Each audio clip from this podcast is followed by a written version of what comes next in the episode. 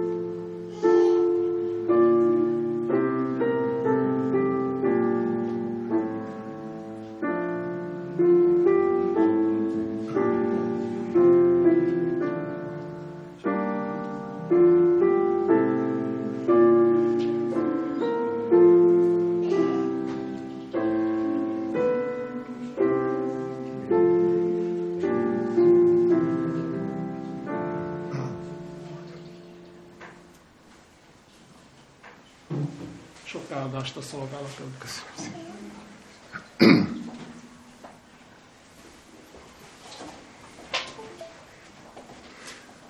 Nagy szeretettel köszöntöm a gyülekezetet, és valóban, ahogy itt a felvezetőben ez elhangzott, a mai nap úgynevezett eh, ATF nap, tehát egy kicsit a főiskoláról is eh, szó lesz. Eh, azt kell tudni erről, hogy országosan ebben az évben 40 ilyen úgynevezett ATF napot hirdettünk meg, különböző oktatók, tanárok tartják ezeket a napokat. Tehát ez nagyjából a gyülekezeteknek olyan egyharmadát érinti, ugye egy év leforgásán belül. Az ember ilyenkor egy kicsit elgondolkodik, hogy hát azért mégsem lenne jó csak valamilyen intézményről beszélni, valamilyen igei alapot azért mindenképpen érdemes adni az ilyen témának is, és vajon mi lehet ez az igei alap, és valahol adja magát, hogy ez az igei alap az, az nem más, mint a Biblia, mint maga a Szentírás. Hiszen a ideális esetben a teológiai tanulmányoknak mégiscsak a forrás, az alapja, a Biblia, a Szentírás kell, hogy legyen. Úgyhogy én most a Bibliáról szeretnék egy kicsit beszélni, nem mondok szerintem új dolgokat, tehát senki ne úgy nézze ezt, hogy valamilyen új információ, ami őt érni fogja. Ezek ismert dolgok, Viszont egy kicsit így összegyűjtöttem, egy kicsit így egy csokorba gyűjtöttem ezeket a kérdéseket, amelyek hát esetleg foglalkoztathatnak minket, vagy nem csak minket, hanem másokat, a külvilágot is a Szentírással kapcsolatban. Hát ugye hitünk forrása a Biblia, és itt rögtön azt láthatjuk, azt olvashatjuk az elején, hogy a Bibliáról való közös gondolkodás minden esetben erősíti a hitet. Tehát az egyéni gondolkodás is, meg a közös gondolkodás is. Ha visszaemlékszünk, hát most már elég régen volt az úgynevezett Biblia éve 2008-ban, néhány évvel ezelőtt volt a reformáció 500. évfordulója, ugye 2017-ben, és akkor többen meghirdettek ilyen lehetőségeket, hogy egy kicsit úgy közösen emberek elmélkedjenek, gondolkodjanak a, a Bibliáról, Hát ez volt, hogy jobban sikerült, volt, hogy kevésbé sikerült. Arra minden esetre jók voltak ezek az alkalmak, hogy igen, egy kicsit úgy felhívták a, a figyelmet. És valóban, hogyha megnézzük, akkor a Bibliáról való közös gondolkodás, ez visszahat. Tehát ez erősíti a hitünket, azt is mondhatnánk, hogy hitmélyítő jellegű. Hát föltettem itt egy költői kérdést, hogy miért kezdtük el valamikor tanulmányozni a Szentírást. Hát ki mikor? Valaki esetleg néhány hónapja, vagy néhány éve, vagy néhány évtizede. És hogy telnek az évek, telnek az évtizedek, talán ezen már nem is szoktunk annyira gondolkodni, hogy valamikor miért vettük elő, vagy hogyan került a kezünkbe a Szentírás. Nyilván ahányan vagyunk, annyiféle választ lehetne adni erre a költői kérdésre, Amiket itt olvashatunk, az csak egy néhány lehetséges válasz. Ez nem fedi le a teljes spektrumot, de egy néhány lehetséges válasz. Vannak olyan emberek, akiket a bibliai történeteknek a szépsége ragad meg. Tehát elkezdik olvasgatni a Bibliát, és azt látják, hogy milyen szép, milyen jó történetek vannak a, Szentírásban, és aztán majd haladnak úgy befelé, tehát kezdik jobban megismerni ezeket az iratokat. Akkor vannak olyanok, akiket egyből megragad a Bibliának az etikai üzenete, ennek az etikai üzenetnek a rendkívülisége. Például, hogyha mondjuk Jézusnak a hegyi beszédére gondolunk, vagy a szeretet himnuszára gondolunk, de nagyon sok mindent elő lehetne itt még venni.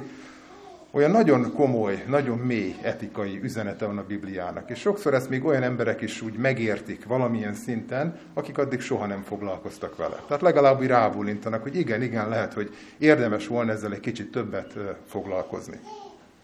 És vannak olyanok, akik a történelem szemléletén csodálkoznak, a Szentírásnak a történelem szemléletén, a proféciáin.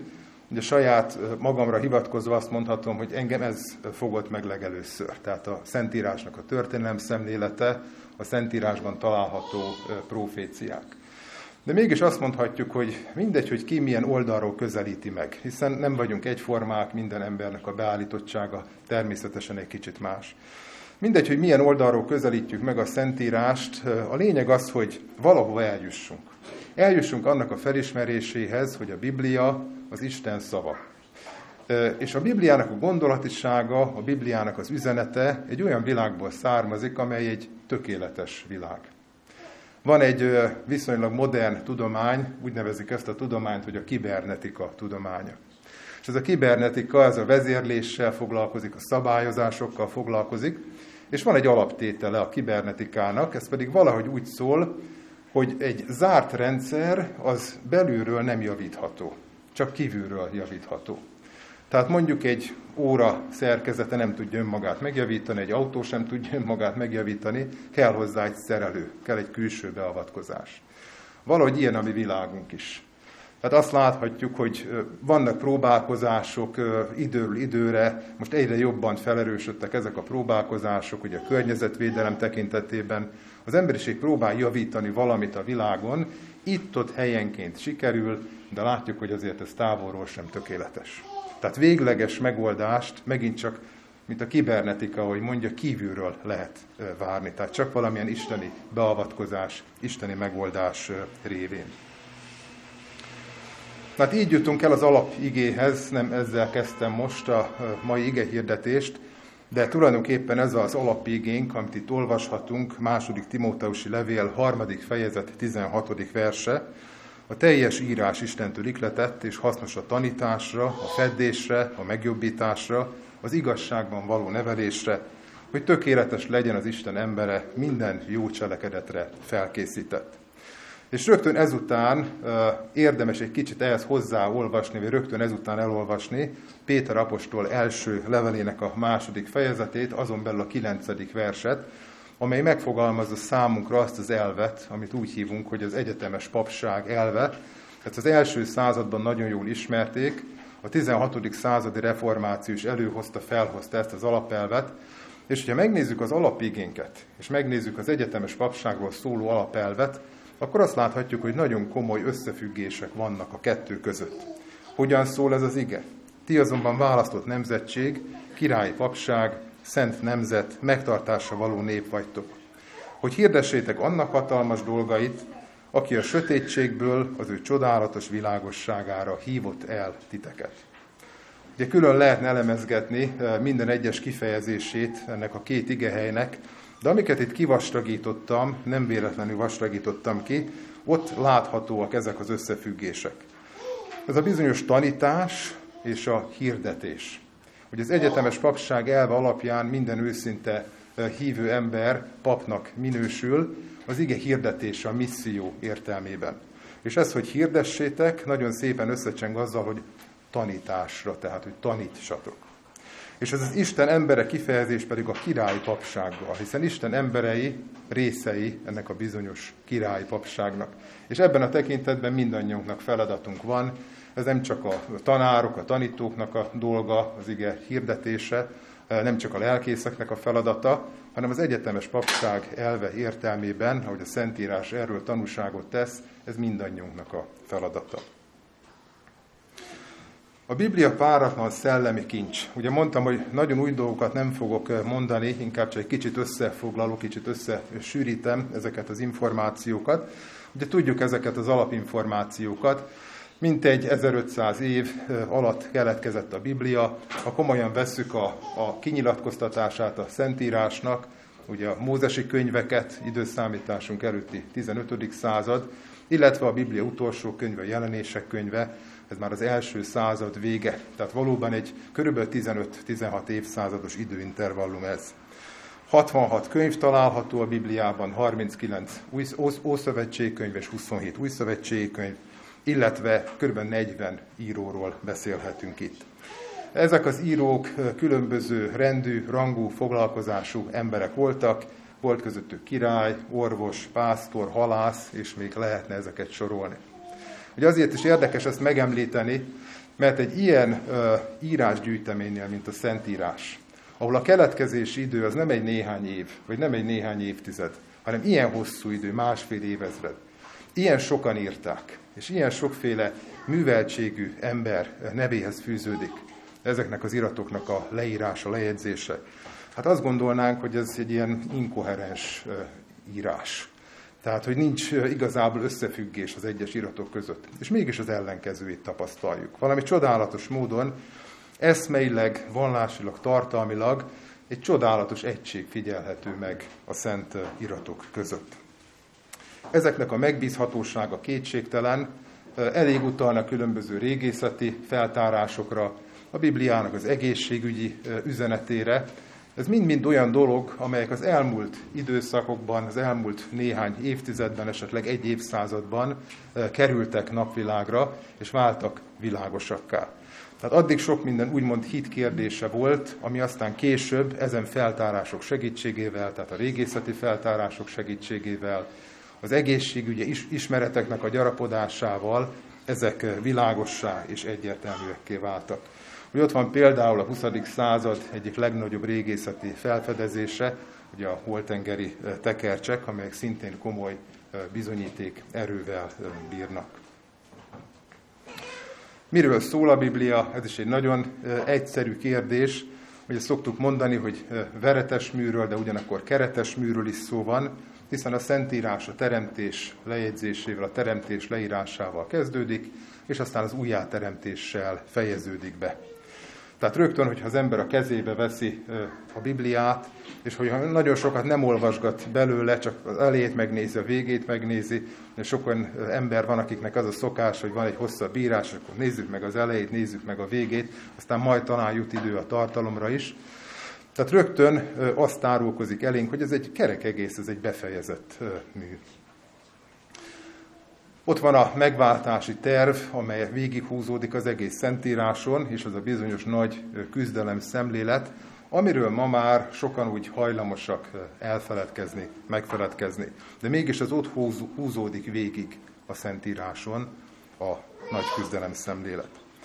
Ugye a Biblia megmutatja azt, hogy mit tett Isten az emberiségért, de azt is megmutatja, hogy mit tett Isten az egyes emberekért. És mégis, ha megnézzük az egésznek a fókuszát, a középpontját, akkor a Szentírásnak a középpontjában azt látjuk, hogy Isten fia Jézus Krisztus áll, és az ő áldozata található.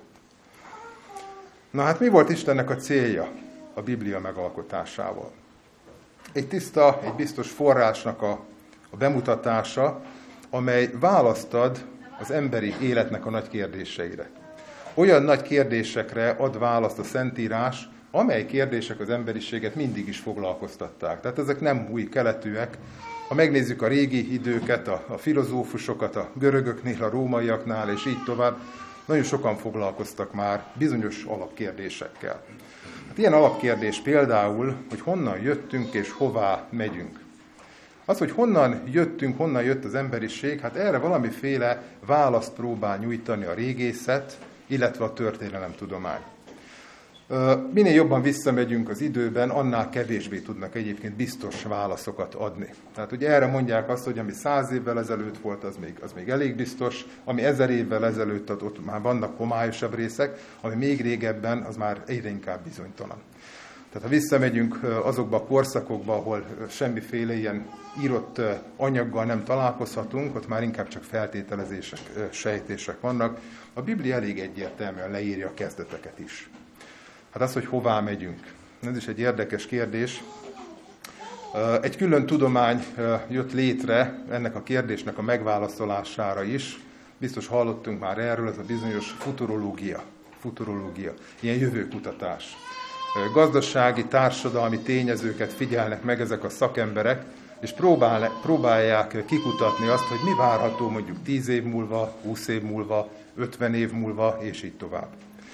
És nagyjából ugyanazt mondhatjuk el, mint az előző tudományokkal kapcsolatban, hogy minél tovább megyünk előre, annál nagyobb a bizonytalanság. Tehát ami már 50 év múlva lesz, arra már még, még tippelni, még jósolni sem nagyon mernek, vagy csak nagyon bizonytalanul és bátortalanul. Hát, ami 5-10 éven belül lesz, ott, ott még úgy, ahogy. De tudjuk, hogy ott is rengeteg tévedés van. A Bibliában viszont nincsenek tévedések. A Biblia egyértelműen megmondja azt, hogy mi várható a jövőben. Nem mindenről, tehát nem az emberi történelem minden egyes aspektusáról természetesen, de a fő irányokat azokat kijelöli. Egy nagyon egyszerű kérdés, az emberek látják azt, hogy a világban nagyon sok rossz dolog van. A filozófusok is rengeteget foglalkoztak ezzel a kérdéssel. Mi a jó, mi a rossz, hogyan lehet ezeket definiálni, hogyan lehet ezeket meghatározni. A Biblia elég egyértelműen meghatározza, hogy honnan származik a rossz. Mit mond erre a tudomány? Hát olyat találtak ki, hogy a jó az a rossznak a hiánya. A rossz meg a jónak a hiánya. Tehát érzékeljük, hogy ez nem igazán tudományos meghatározás. Nagyon-nagyon relativizálják ezeket a kérdéseket, hogy mi a jó és mi a rossz. A Biblia egyértelműen megmutatja. Vagy mi a történelemnek a célja, és mi az életnek az értelme. Hát ezzel is foglalkoznak különböző tudományok, akár a pszichológiát, hogyha nézzük főleg a második kérdéskörre az élet értelmével kapcsolatban, hogy nagyon sok mindent nem tudnak mondani, azt figyelhetjük meg. Tehát vannak ilyen válaszadási kísérletek, de ezek általában nagyon, nagyon egyszerűek, nagyon le, leegyszerűsített válaszok. Tulajdonképpen a Biblia létrejöttének a a hátterében ott áll ennek a bizonyos kommunikációs csatornának a létesítése Isten részéről. Hiszen azt láthatjuk, hogy a bűneset következtében ez a kommunikáció, ez a kapcsolat, ez nagyon erőteljesen leszűkült. Lényegében Istennel hogyan tudjuk tartani a kapcsolatot? Hát egyrészt imádság által, az imádkozás által, másrészt pedig a Szentírás tanulmányozása, a Szentírás olvasása segítségével. Nézzünk meg egy igét, egy bibliai igét, illetve egy idézetet szeretnék olvasni Blaise Pascaltól. Szerintem ezek az idézetek is ismerősek, ami számunkra, de rámutat arra, hogy mi a Bibliának a közvetlen hatása. Zsidókhoz írott levél 4. fejezet 12. verse. Mert Istennek beszéde élő és ható, és élesebb minden kétélű fegyvernél, és elhat a szívnek és a léleknek, az ízeknek és a velőknek megoszlásáig, és megítéli a gondolatokat és a szívnek indulatait. És milyen szép Pascalnak ez a gondolatokban megfogalmazott leírása, ezt írja Pascal, különféle egymással ellentétes vallásokat látok, következésképpen mind hamis, kivéve egyet, amelyik nem az. Mindegyik a maga tekintére hivatkozva követeli, hogy higgyenek benne, és fenyegeti a hitetleneket. Ezen az alapon tehát nem hiszek bennük mert azt akárki mondhatja, hogy ő próféta.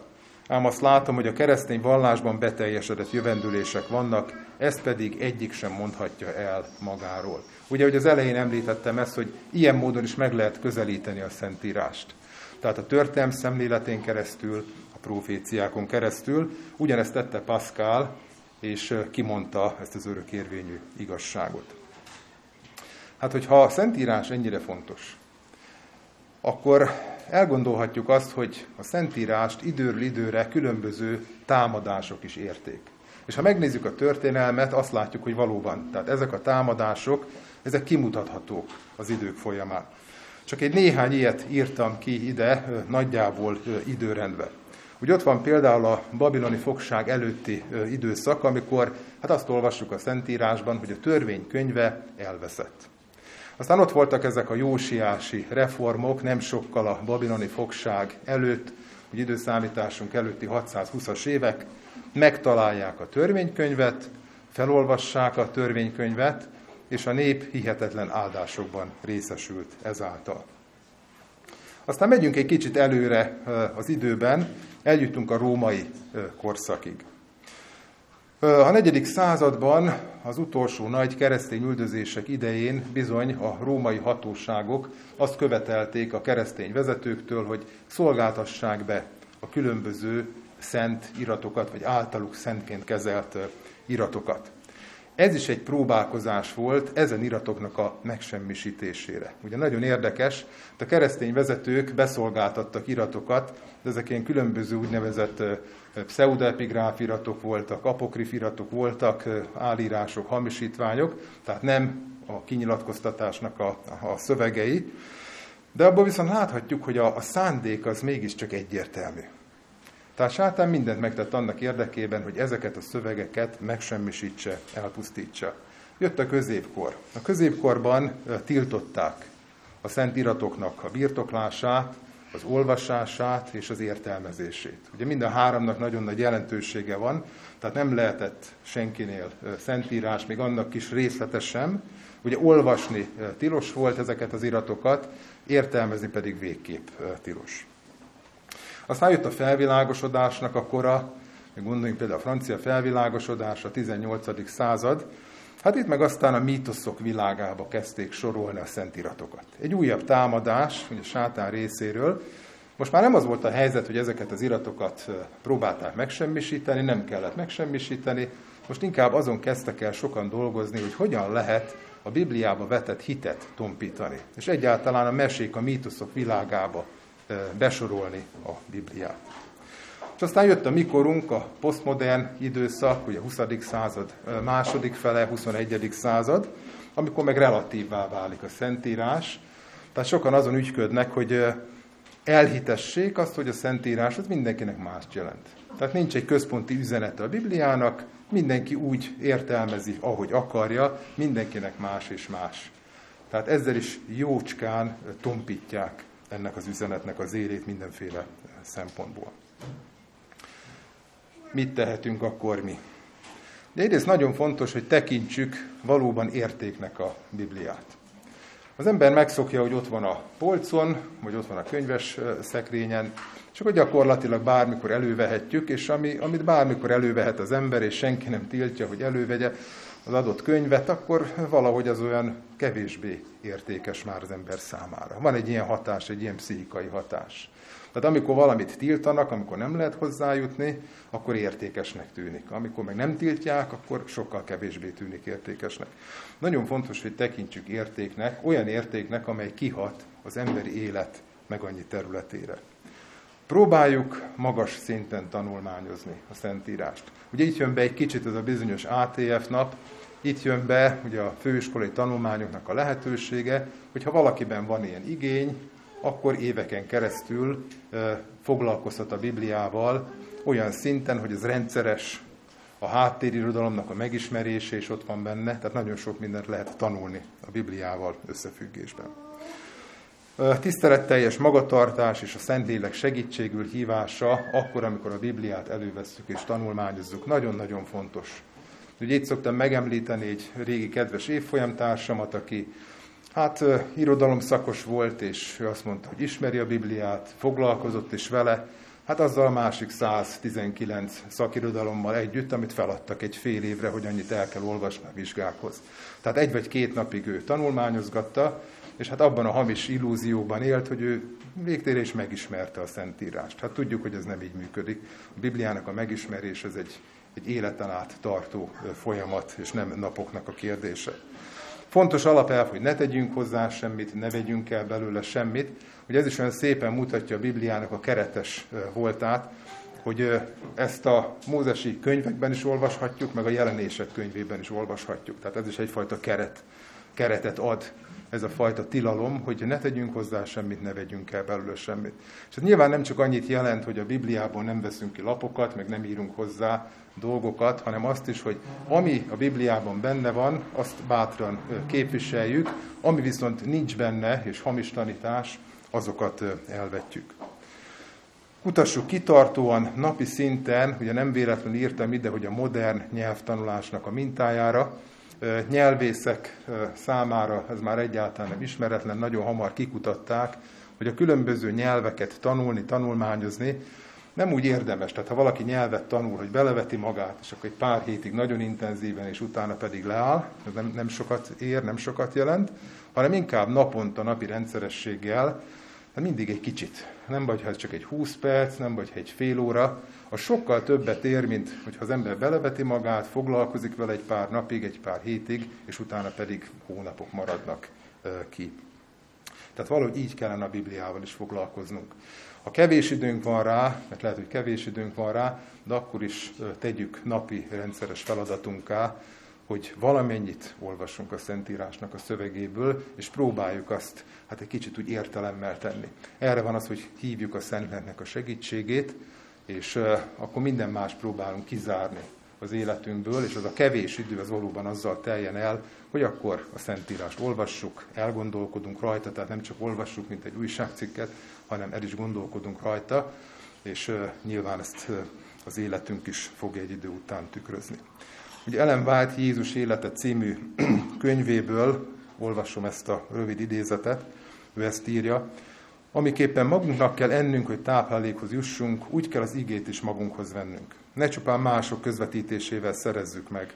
Gondosan tanulmányozzuk a Bibliát, és kérjük a Szentlélek segítségét, hogy megértsük Isten szavát. Vegyünk egy szöveget, összpontosítsuk rá figyelmünket, és tegyük feladatunká, hogy kiderítsük, amit Isten abban a szövegben adott számunkra. Mindaddig elmélkedjünk ezen a gondolaton, amíg elsajátítjuk, és biztosan tudjuk, hogy mit szól az Úr. És akkor itt jön egy váltás, akkor néhány gondolatot szeretnék megosztani itt mindnyájunkkal a főiskola életével kapcsolatban. Ugye itt látjuk a főiskolának az épületét, és alatta van a jelmondat is, a motto lélekkel és tudományjal Krisztus szolgálatában. Néhány statisztika, ezeket nem kell úgy kezelni, hogy betonba írt vagy rögzített statisztikai adatok, hiszen ezek mindig változnak. Látjuk, hogy hány adventista oktatási intézmény van világszerte, ez hány diákot érint. Én inkább arra hívnám fel a figyelmünket, hogy 60% nem adventista. És hogyha ezt egy kicsit megpróbáljuk megfeleltetni itt a Péceli Adventista Teológiai Főiskola tapasztalatainak, akkor azt látjuk, hogy ugyanez az arány ott is megvan. Tehát nagyjából a hallgatóknak a fele nem adventista, nagyon sokan nem is adventista hátterűek. Van egy ilyen sztereotípia, hogy hát a főiskolára azok mennek, akik adventisták, akik, akik nem adventisták, ők nem, de ez nem így van. Tehát a, a tapasztalat azt mutatja nagyon sok-sok évre visszamenőleg, hogy kb. az 50 a a hallgatóknak, hogy említettem, nem adventista háttérről jön. A történetről röviden, hogy az alapításnak az esztendei 1948, néhány évvel vagyunk a második világháború után, de ez nem jelent egy folyamatos működést. Hiszen az 50-es, 60-as években a kis teológiáknak a működése az teljesen lehetetlenné vált. 67 és 89 között a Szabad Egyházak Tanácsa lelkészképző intézetén belül történik az adventista lelkésznek a, lelkészeknek a képzése, majd aztán igazából, amikor történik egy váltás, egy nagyobb váltás, az egybeesik a rendszerváltásnak az idejével. Tehát 1990-től kezdve mondhatjuk azt, hogy utána már önállóvá válik a működés, tehát nem különböző kisegyházaknak a tanulói, a hallgatói kerülnek egy-egy csoportba és tanulnak általános teológiát és különböző speciális felekezett specifikus tárgyakat, hanem már teljesen külön történik a működés és 98-tól pedig, tehát lassan már, ugye eltelt egy negyed század, Pécelen történik a képzés. Milyen diplomás képzések vannak a főiskolán? Van egy ilyen teológia B szak, azt lehet mondani, hogy ez a legrégebbi. Ez nappali és levelező tagozaton egyaránt működik, három éves képzések, képzésről van szó. Nem olyan nagyon régen, négy-öt éve működik ez a bizonyos EMA szakunk, vagy mesterszakunk, az egyetemi szintű végzettséget biztosít. Itt két év a képzésnek az időtartama, illetve vannak különböző szakirányú képzések, szakirányú továbbképzések. Itt többet is felsorakoztattam, részben ezek elvi lehetőségek, ami igazából ezekből úgy működőképesnek mutatkozik, az az első kettő-három tehát az életmód tanácsadó lelkigondozó, az életmód tanácsadó teológus, illetve az a bizonyos családi életre nevelő képzés. Tehát a tapasztalat szerint inkább ezekre volt eddig nagyobb igény.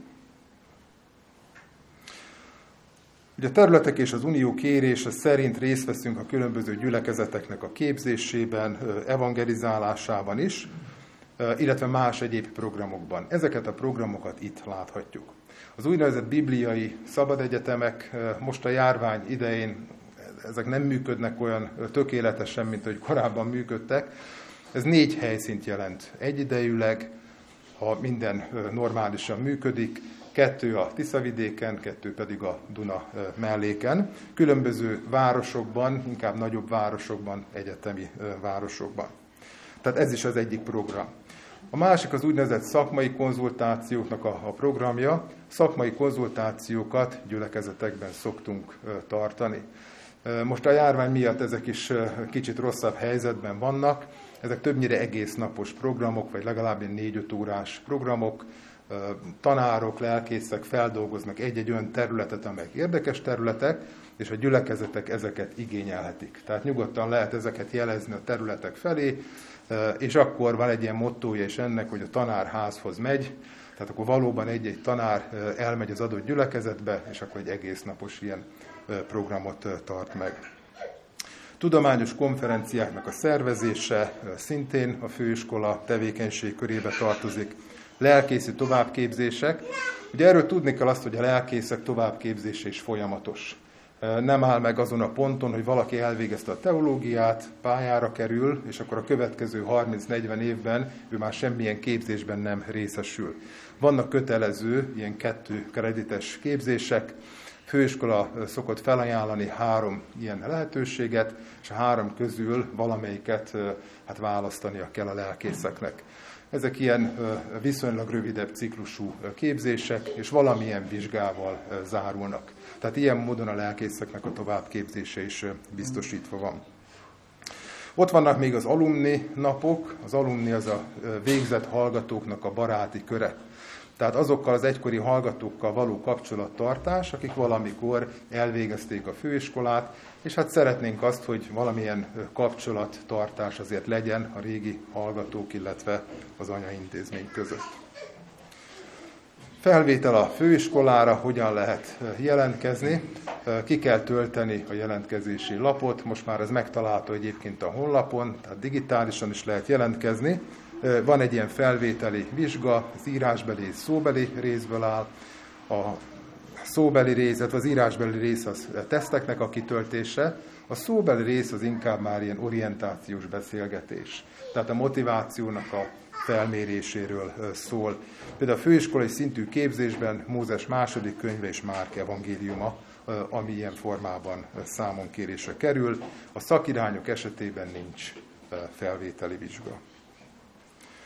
Konzultációs alkalmak hétfőtől csütörtökig tartanak a nappali tagozaton, a levelező tagozaton vasárnapi napok, illetve hétfői napok, hét ilyen tömbösítés van.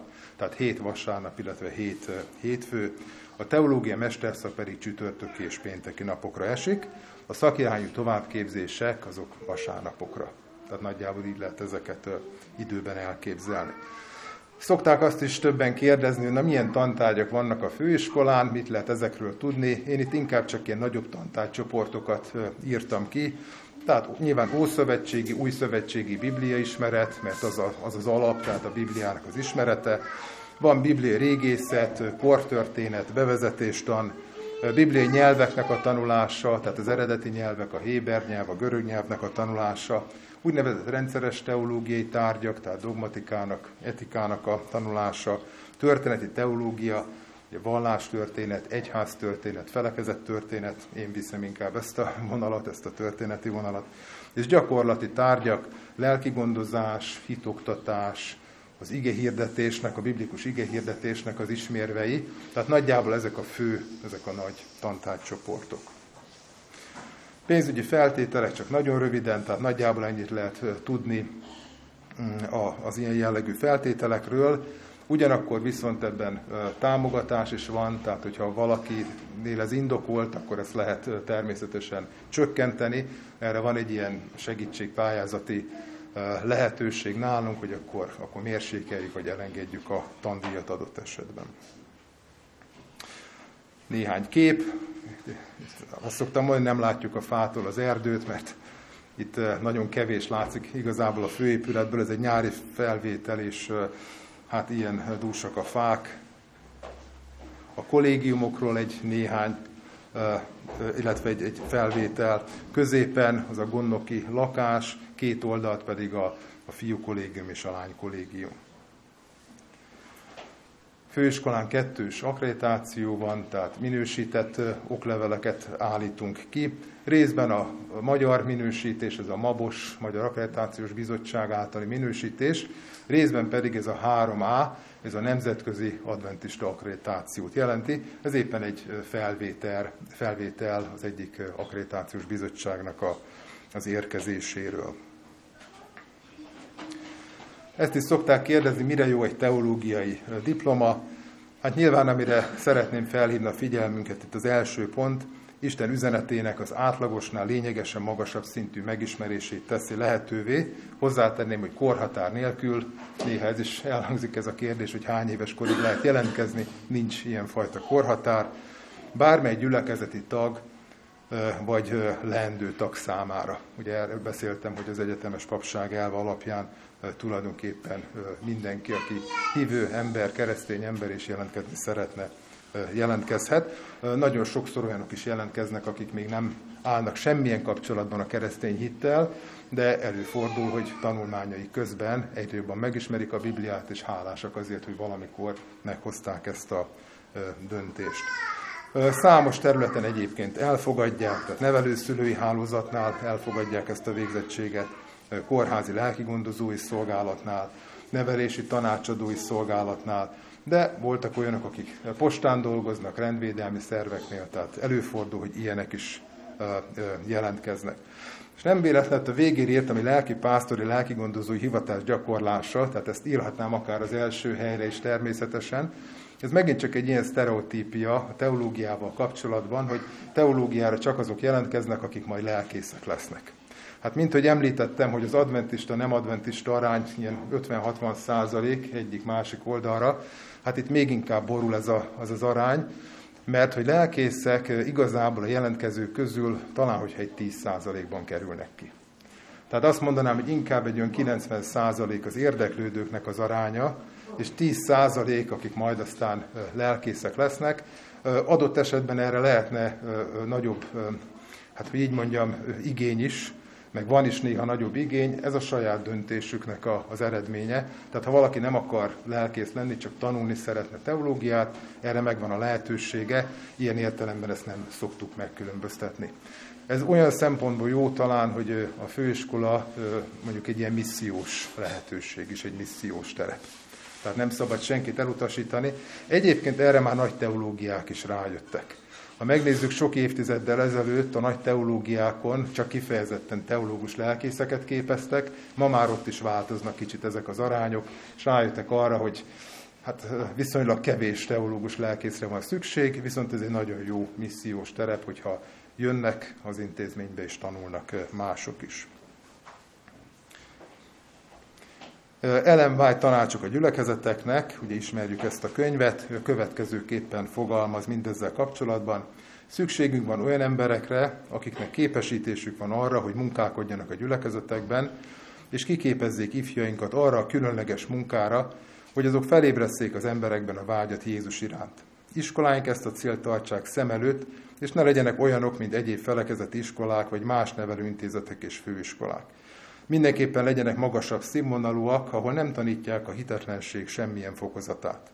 A hallgatókat neveljék gyakorlati kereszténységre, és a Bibliát tekintsék legelső, legfontosabb tankönyvüknek.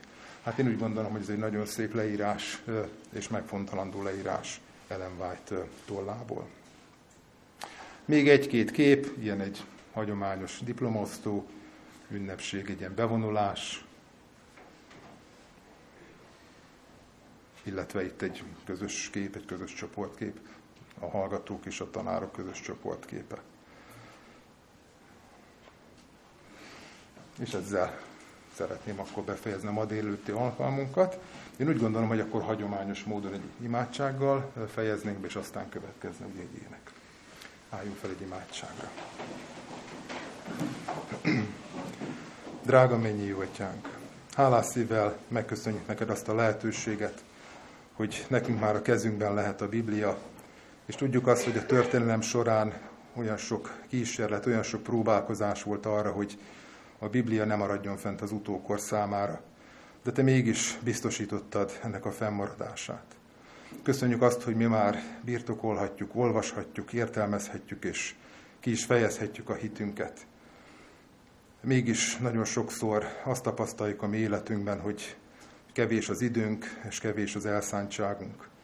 Arra kérünk, hogy lelked által te munkált ki bennünk a vágyat, hogy tanulmányozzuk a, a Szentírást, tanulmányozzuk az igét, és az egyetemes papság elve alapján tudnánk bizonyságot tenni a külvilág számára, embertársaink számára, hogy valóban azt képviseljük és úgy képviseljük, ahogy azt te elvárod tőlünk.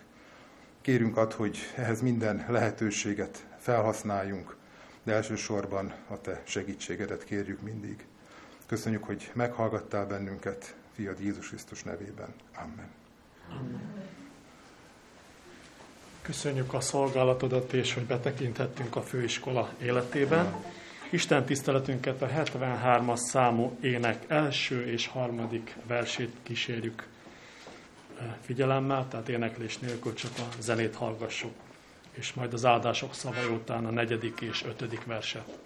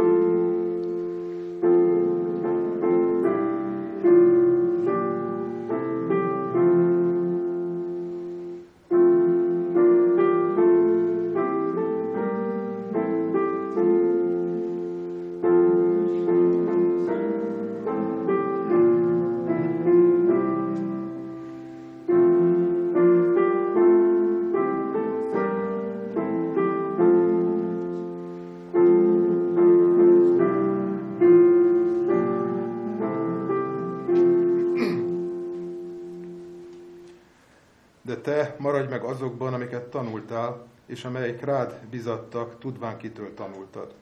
És hogy gyermekségettől fogva tudod a szent írásokat, amelyek téged bölcsé tehetnek az üdvösségre, a Krisztus Jézusban való hitáltal. Amen. Amen.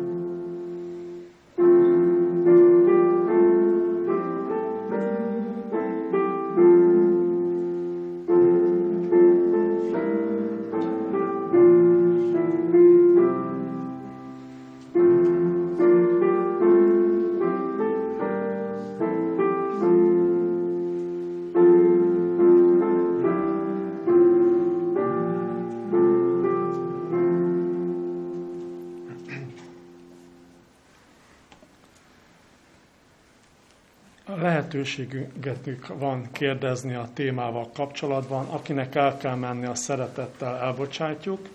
Este 6 órától ismét találkozunk a Zoomon, tehát nem itt helyben, hanem a Zoomon. Oda is várunk mindenkit szeretettel, és akkor ott is lesz még lehetőség kérdezni akár az esti témával kapcsolatban. Úgyhogy most akinek kérdése van,